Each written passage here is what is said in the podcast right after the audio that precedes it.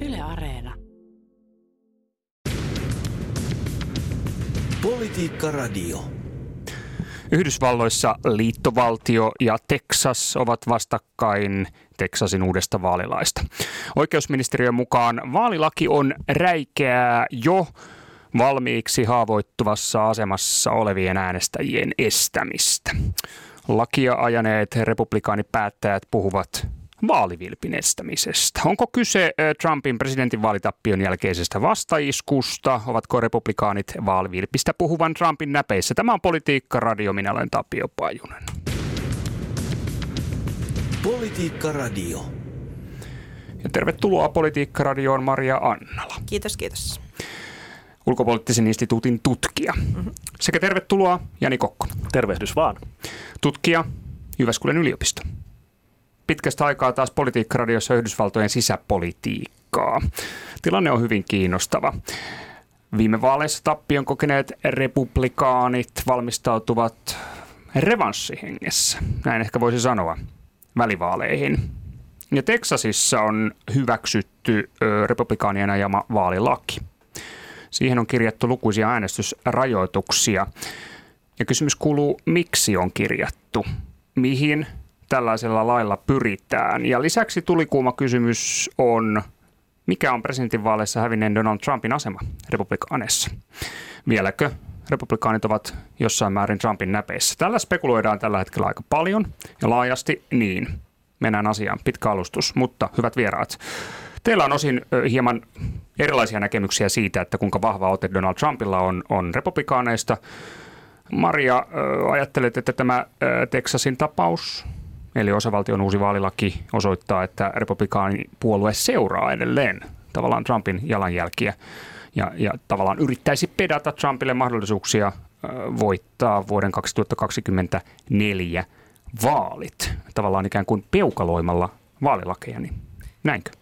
Kyllä näin. Eli Trump ihan selkeästi 2020 vaaleissa käytti seitsemän erilaista keinoa, joilla hän pyrki – muuttamaan sitä vaalitulosta tai varmistamaan, alun perin ennen vaaleja varmistamaan, että hän voittaa riippumatta siitä, mitä äänestäjät päättää. Ja sitten kun kävi ilmi, että äänestäjät oli päättäneet muun kuin hänet valita, niin sitten hän yritti ihan selkeästi muuttaa sitä tulosta.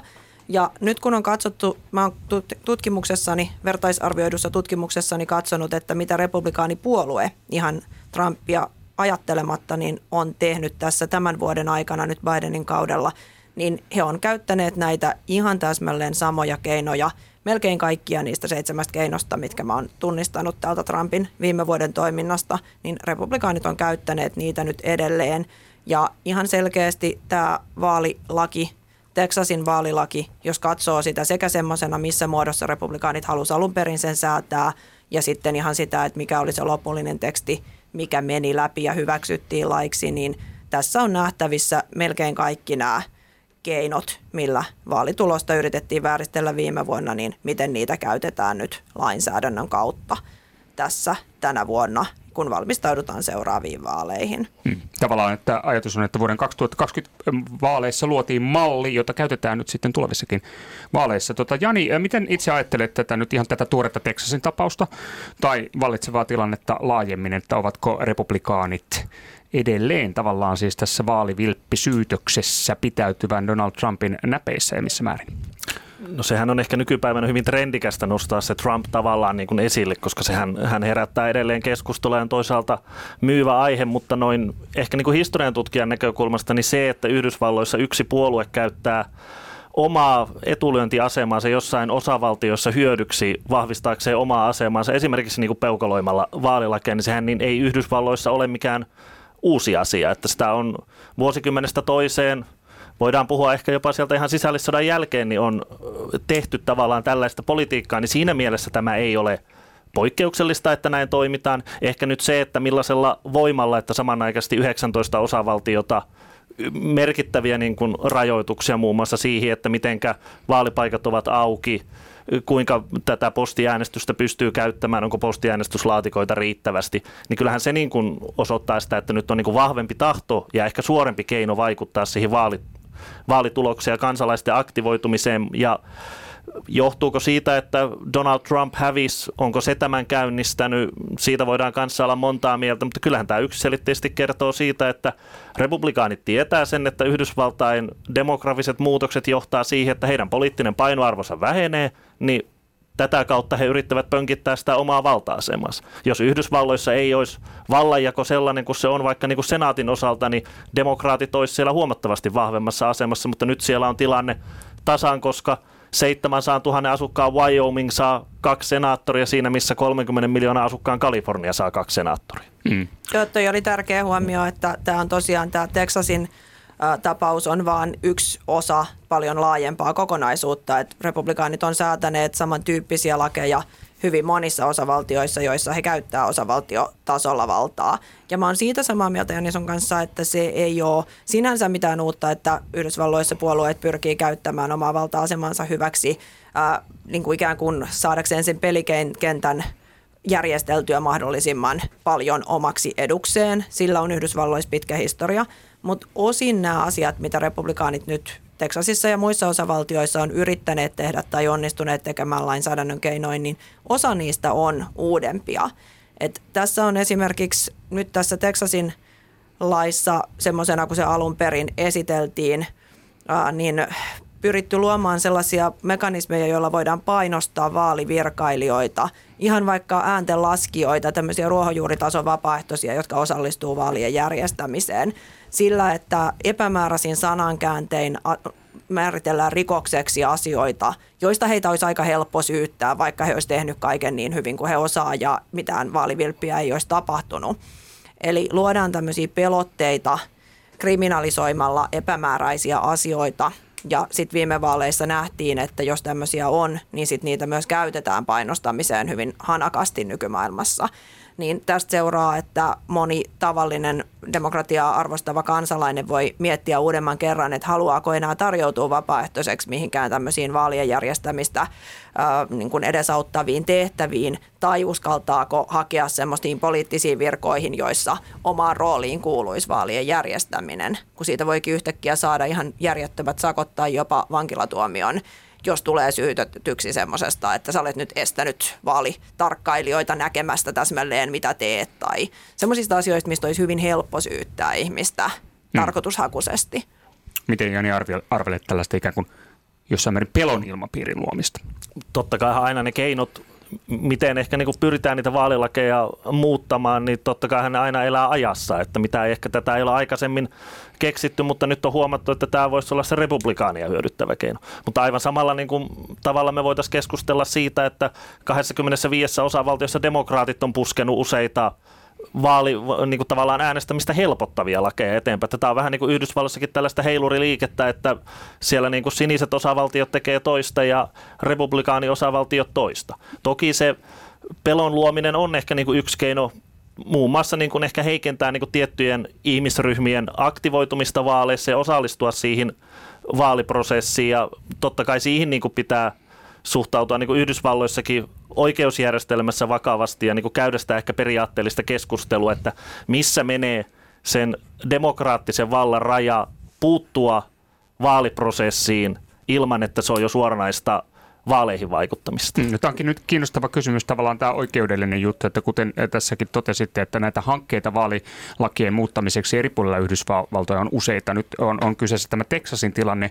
ja oikeusministeriön mukaan Teksasin vaalilaki on, on räikeää jo valmiiksi haavoittuvassa asemassa olevien äänestäjien estämistä.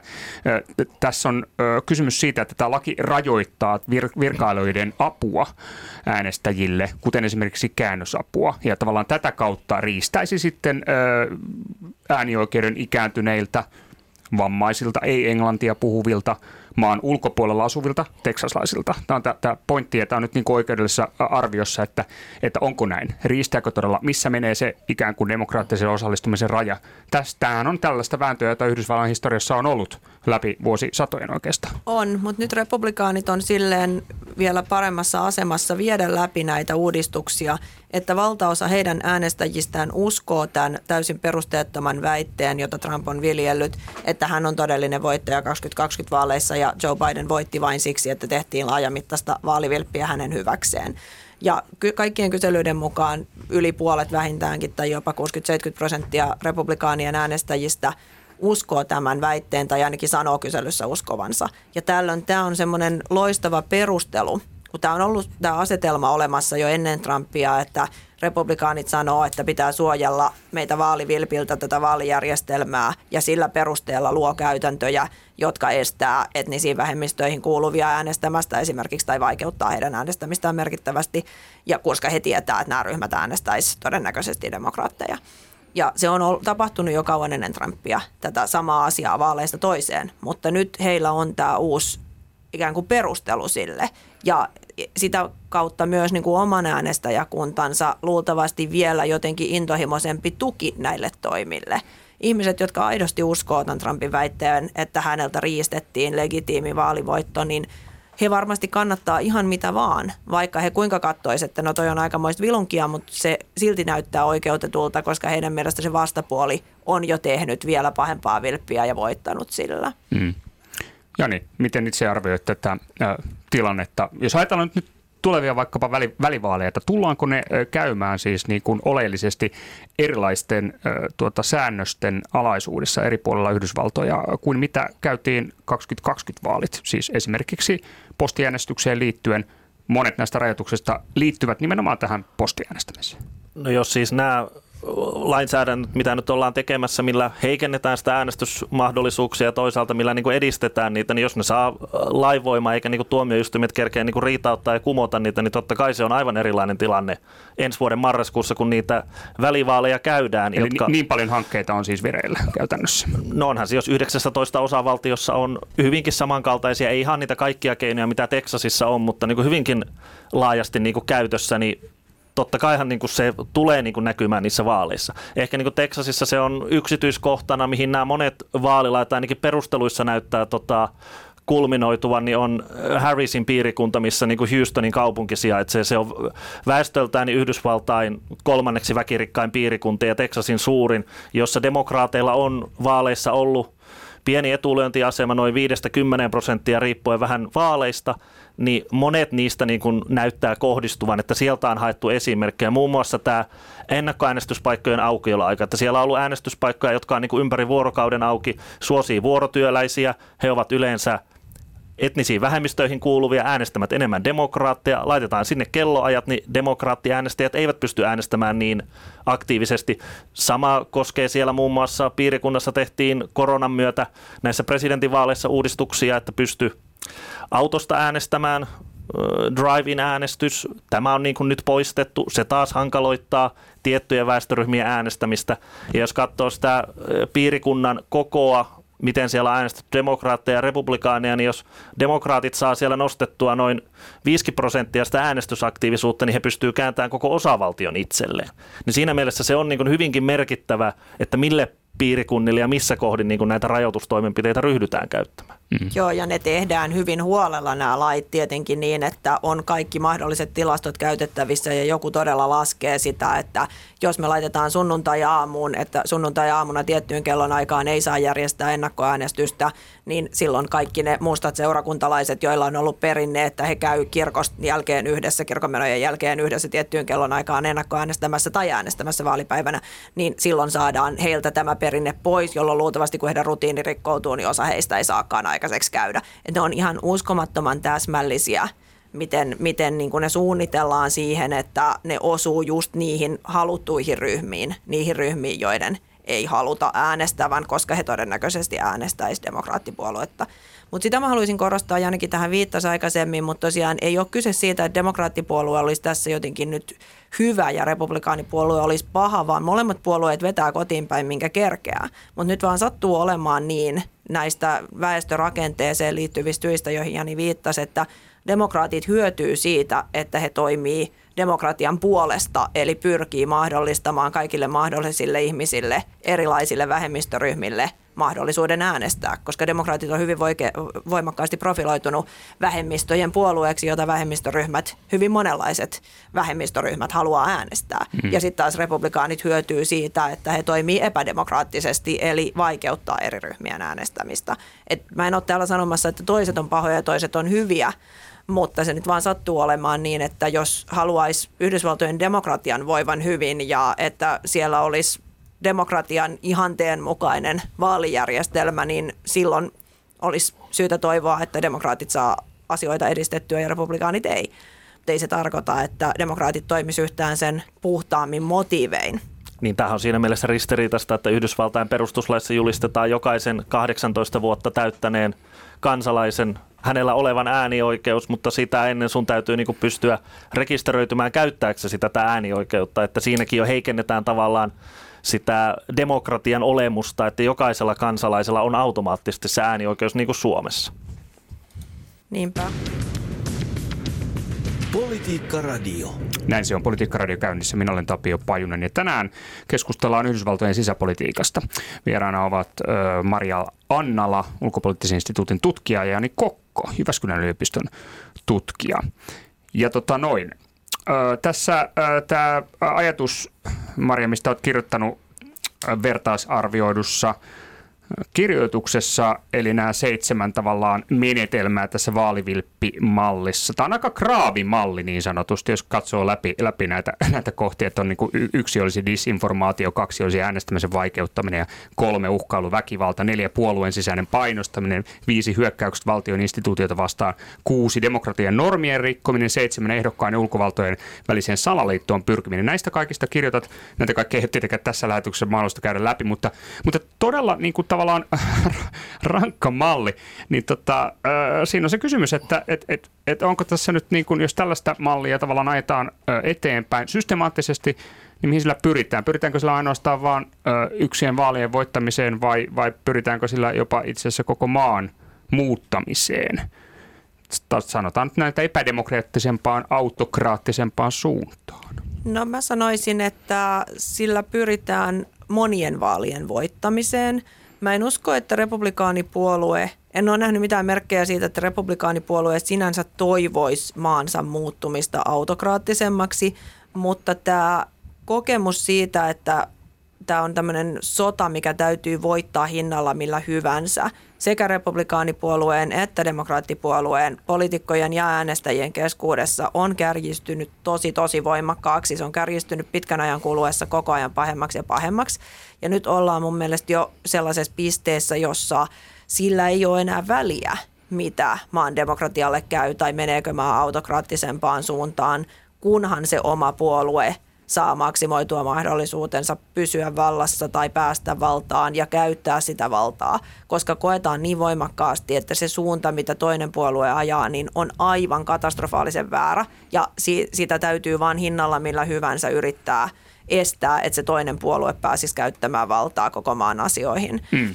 Ja, ja silloin niin kuin mä näkisin, että tavallaan se maan muuttuminen autokraattisemmaksi, vähemmän demokraattiseksi, niin se on hinta, jonka republikaanipuolue on valmis maksamaan siitä, että heidän mahdollisuudet ei pelkästään nyt näissä seuraavissa vaaleissa tai edes pelkästään seuraavissa presidentinvaaleissa, vaan pidemmällekin tulevaisuuteen vaaleissa toisensa jälkeen, niin olisi paremmat kuin jos he antaisi kaikkien demokratian ideaalin mukaisten periaatteiden pysyä voimassa. Mm. Eli kun näitä lakimuutoksia tehdään, niin pyritään muuttamaan järjestelmää mahdollisimman pitkäksi aikaa kenties pysyvästi niin, että oma puolue saa siitä hyötyä. Mikä on tota, Jani, sinun ajatuksesi? Onko se henki Yhdysvalloissa tällainen, että ei ole mitään väliä ikään kuin mitä demokratialle tässä niin kuin vaalikamppailussa lopulta sitten käykään? Mikä se henki on? Ainakin se just tämä, mihin Maria viittasi, että tämä keskustelutyyli on niin kuin mennyt siihen, että sitä niin kuin se oman puolueen asemaa korostetaan. Ehkä sillä demokratian ihanteella ei ole, ei ole niin kuin samanlaista arvostusta kuin mitä se ennen oli, mutta kyllähän se pohjavire siellä Yhdysvalloissa on sekä molempien niin kuin leirien kannattajien keskuudessa, että kyllä se koetaan niin kuin osaksi ehkä niin kuin vapauden kanssa sitä Yhdysvaltain ihannetta, mitä he niin kuin pyrkii sitten minkälaisella menestyksellä kulloinkin levittämään sitten ympäri maailmaa, niin kyllä se tavallaan se pohjavire siellä on olemassa, mutta nyt se on jäänyt tämän sinällään haitallisen keskustelun alle, että muistaakseni vuonna 2014 niin Pew Research Center teki tutkimuksen, missä keskiverto keskivertodemokraateista 94 prosenttia piti republikaaneja haitallisena Yhdysvalloille ja republikaanien näkökulmasta, oliko se nyt 96 prosenttia demokraatteista niin kuin haitallisia jopa uhka Yhdysvalloille. Ja sitten tämä on just se pitkäkestoinen, mikä alkoi olla 90-luvun puolessa välissä just ehkä tällaisena ideologisena taisteluna konservatiivien ja liberaalien välillä ja se on erittänyt sen poliittisen toimintakyvyn puolueet ei tule senaatissa tai edustajahuoneessa toimeen keskenään, kansalaiset katsoo omia medioita, lukee omia sanomalehtiä, uutislähetyksiä, asuu omilla asuinalueillaan, jossa on vaan niitä sen omaan ideologiaan tukeutuvia ihmisiä, niin totta kai se niin kuin aiheuttaa sen, että sen toisen puolen niin kuin elämää tai arvoja ei niin kuin edes ymmärretä. Mm, eli tällainen pelin henki niin on tavallaan mm. poliittista todellisuutta Yhdysvalloissa Kyllä. tällä hetkellä. Tota, no mistä sitten kertoo se, jos puhutaan siitä, että kenen ö, pillin mukaan tässä nyt sitten tanssahdellaan jatkossa, niin se, että, että vuoden 2022 välivaaleissa senaattiin tai edustajanhuoneeseen ehdolle asettuneista republikaaneista kolmannes on ilmaissut julkista tukeaan Trumpin, Trump, Trumpille ja myöskin Trumpin näille ö, vilppiväitteille. No mun mielestä tässä on kyse siitä, että niin kuin tuossa jo aiemmin puhuttiin, niin republikaanien potentiaalinen äänestäjäkunta, eli ne ihmiset, jotka mahdollisesti vois heitä äänestää tulevaisuudessa, niin heidän prosentuaalinen osuus koko äänestäjäkunnasta pienenee koko ajan. Republikaaneja äänestää tällä hetkellä pääasiassa valkoiset amerikkalaiset ja enemmän iäkkäät kuin nuoret. Ja nuoriahan tulee tietysti aina lisää, kun taas ikäihmisiä poistuu keskuudestamme ja väestörakenne on muuttumassa niin, että valkoiset amerikkalaiset jää tässä sanotaan vuosikymmenen kuluessa muistaakseni suunnilleen, niin, tai ainakin 20 vuoden sisällä jää vähemmistöön. Eli sitten kaikkia muita etnisiä ryhmiä yhteenlaskettuna on enemmän kuin valkoisia. Ja koska demokraattipuolue nykymuodossaan on profiloitunut myös näiden etnisten vähemmistöjen, niin kuin muidenkin vähemmistöjen asian ajajaksi ja puolesta puhujaksi ja saa ääniä paljon näiltä etnisiltä vähemmistöiltä, niin tietysti republikaanin puolueen kannalta on hirveän uhkaavaa se, että heidän äänestäjäkuntansa on jäämässä vähemmistöön. Ja silloin tätä vastaan heidän täytyy taistella. Hmm. Tota, Jani, miten, sä oot kirjoittanut muun muassa niin kuin Virginiasta, Georgiasta, näissä osavaltioissa tavallaan niiden osavaltioiden poliittis-maantieteellisestä kehityksestä esimerkkeinä tämänhetkisestä ikään kuin sisäpoliittisesta tilanteesta Yhdys, Yhdysvalloissa, niin, niin tota, mitä itse ajattelet? No tässä ehkä niin just tämä, kuinka suuri vaikutusvalta Trumpilla on siihen republikaanipuolueeseen ja miksi nämä tietyt ihmiset tavallaan ryhmittyy hänen tuekseen, niin jos nyt ihan tavallaan lukuja katsotaan, niin totta kai niin kuin suuri osa niin kuin näistä ihmistä, jotka niin kuin on ehdolla – nyt välivaaleissa tai pyrkimässä niin puolueen ehdokkaaksi, jotka on lyöttäytynyt Trumpin kannalta, niin he niin tulee kyllä hyvin vahvasti jo republikaaneihin kallellaan olevilla alueilla. Että siinä mielessä se, että onko siellä, syleileekö Trumpia vai ei, niin sinä, sinällään sillä valinnan kannalta ei ole niin kuin merkitystä. Että mun mielestä nimenomaan niin kuin nämä vaankieli osavaltioiden senaatin paikat ja myös edustajahuoneen paikat, niin on ehkä ne, mihin kannattaisi kiinnittää huomiota. Ja siksi mä olen niin eri mieltä siitä, että se puolue on tavallaan niin Trumpin ohjauksessa, että ei uskallettaisi tehdä niin suurta pesäeroa, koska se vaikuttaa kannatukseen. Meillä niin nyt Virginiassa niin republikaani voitti kuvernöörivaali, joka niin kuin piti Trumpin syrjässä. Trump kyllä niin kuin antoi hänen tukensa, mutta niin kuin Young ei missään vaiheessa niin kuin halunnut esiintyä Trumpin kanssa. Hän puhui verotuksesta, koulutuksesta, onnistui nostamaan noin 7 prosenttiyksikköä republikaanien kannatusta esikaupunkialueilla ja käänsi sen niin kuin homman itselle. New Jerseyssä – siellä tota, republikaani, joka teki täysin pesäeron Trumpiin, tuomitsi hänet retorisesti ja ei niin kuin, halunnut mitään tukea, hävisi vain no se oli niin kuin ihan prosenteista puhuttiin, se hänen tappionsa, noin 60 000 ääntä New Jerseyssä, joka on lähtökohtaisesti hyvinkin demokraattimyönteinen osavaltio. Toki siellä on ollut Chris Christie, oli republikaanikuvernööri pari kautta sitten, mutta että kumminkin sielläkin pystyi sillä republikaanien – Trumpin ulkopuolelle jättämisellä pärjäämään noin hyvin vaaleissa, että sä niin kuin sielläkin melkein niin kuin republikaanit voitti. Hmm. Ja mun mielestä niin kuin tämä kertoo siitä, että jos republikaanit, niin kuin, että heillä on niin kuin mahdollisuus välivaaleissa voittaa nimenomaisesti, jos he tekee pesäeron riittävästi siihen Trumpiin, koska ne Trump-myönteiset ihmiset, niin heistä suuri osa niin kuin asuu niillä jo valmiiksi republikaanimyönteisillä alueilla, joiden paikat he tulevat saamaan joka tapauksessa. Niin, eli tavallaan teesi on se, että, että ikään kuin republikaanipuolueessa tiedettäisiin se, että mikä se on se asetelma, ja oleellista on vaan kieliosavaltioissa äh, niiden voitot, ja se ikään kuin tukisi sitä, että välttämättä ei ole järkeä roikkua Trumpin perässä enää. No, jatkossa, jos ikään. katsoo, että nyt on niin senaatti on 50-50 ja edustajahuoneessa demokraatilla on 13 paikkaa enemmän, niin siellä ei niin kovin montaa paikkaa tarvitse flipata, että he saisivat sen niin enemmistön itselle. Hmm. Mä näen ton silleen toisin, että mun mielestä republikaanipuolue joutuu käymään tässä semmoista mieletöntä nuoralla tanssia, tasapainoilua. Eli heidän täytyy samaan aikaan miellyttää näitä maltillisia, jotka, joista osa ei tykkää Trumpista yhtään. Eli he ei voi liikaa ikään kuin esimerkiksi ehdokas, just niin kuin Jani on kuvannut, niin korostaa sitä, että minä olen Trumpin miehiä, jotta hän ei menetä niitä maltillisia. Mutta samaan aikaan republikaanien puolueena ja joidenkin yksittäisten ehdokkaiden myös, mutta erityisesti puolueen, täytyy varoa, että he ei suututa niitä Trumpin kannattajia – koska kyllä heitäkin, mä en usko, että he on niin selkeästi keskittynyt pelkästään sinne va- vaan kieliosavaltioiden ulkopuolelle, ettei heillä olisi merkitystä. Republikaaneilla on niin kokonaisuudessaan se äänestäjäpohja kutistumassa, että jos he suututtaa Trumpin ja Trumpin kannattajat, niin sieltä lähtee kävelemään. Se on, se on niin iso määrä ihmisiä, jotka ei ole millään tavalla uskollisia puolueelle, vaan jotka on uskollisia Trumpille henkilönä, että jos Trump suuttuu ja sanoo omissa viestikanavissaan kaikille kannattajilleen, että republikaanipuolue on ihan syvältä, että älkää äänestäkö niitä, älkää mieluummin äänestäkö ollenkaan, että, että usko, pysykää uskollisina minulle, niin siellä on niitä ihmisiä niin paljon äänestäjien joukossa, jotka kuuntelee Trumpia eikä välitä siitä, että se puolue häviää että puolueen täytyy olla hirveän herkällä korvalla kuunnella sitä Trumpia siinä, että he ei vaan niin kuin, suututa tätä ainakaan niin paljon, että tämä sanoutuisi irti niin kuin tästä yhteistyöstä republikaanien kanssa. Ja niin kuin me opittiin tässä Trumpin presidenttikauden aikana, niin hän on aika arvaamatonkin siinä, että mistä hän suuttuu ja hän ottaa asioita hyvin henkilökohtaisesti herkästi, joten se ei ole mikään niin kuin triviaali asia, että no ei suututeta Trumpia. Siinä joutuu ihan tosissaan miettimään, että mitä kaikkea joutuu tekemään ja mitä jättämään tekemättä, jotta hän ei suuttuisi. Ja mun mielestä tämä on se valta, mikä Trumpilla on republikaanipuolueeseen, että kuitenkaan niitä hänen kannattajia ei ole varaa menettää. Ei nyt eikä tulevaisuudessakaan, ei, ei neljän eikä kahdeksan vuoden päästä.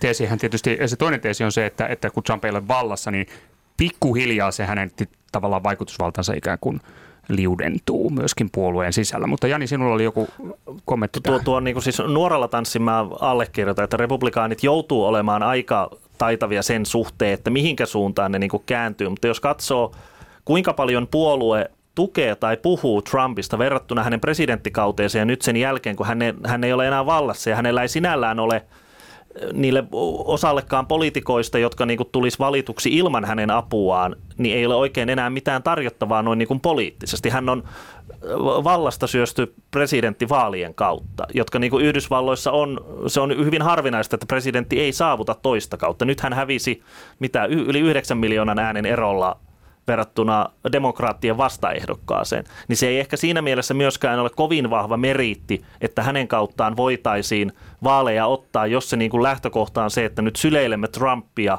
menemme hänen kauttaan välivaaleihin ja sitten niin kuin seuraaviin presidentinvaaleihin. Mutta toisaalta Trump sai Bidenia vastaan mittelöidessään enemmän ääniä kuin yhdenkään aiemman presidentinvaalin voittaja.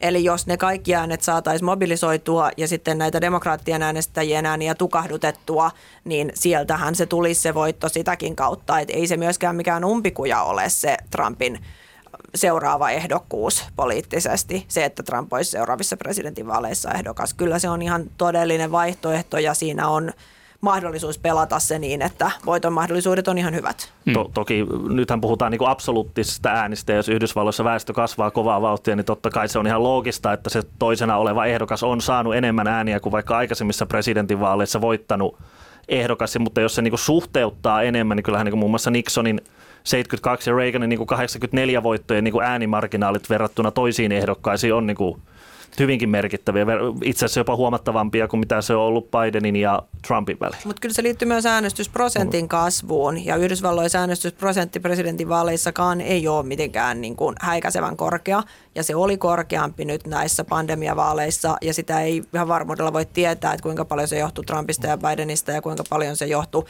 koronasta ja näistä erilaisista äänestämisen helpottamista äänestämistä helpottamaan laadituista toimista jne. Eli mm. Siinä on monenlaisia asioita siinäkin. Tämä on kyllä äärimmäisen kiinnostava tilanne. Tuota, seuraamme tätäkin. Siis 22 on edessä välivaalit Yhdysvalloissa ja, ja kysymys kuuluu, minkälainen tulos siellä koetaan ja kenenkä perässä sitten esimerkiksi republikaanit nyt roikkuvat näissä vaaleissa ja mikä merkitys sitten näissä vaaleissa tulee olemaan tällä postiäänestämisellä ja muilla näillä äänestykseen liittyvillä pykälillä. Kiitoksia tästä keskustelusta. Kiitos. Maria Annalla ulkopoliittisesta instituutista tutkija ja Jani Kokko yhtä lailla tutkija kiitos. Jyväskylän yliopistosta. Kiitos, kiitos. Tämä on Politiikkaradio. Minä olen Tapio Pajunen. Politiikkaradio.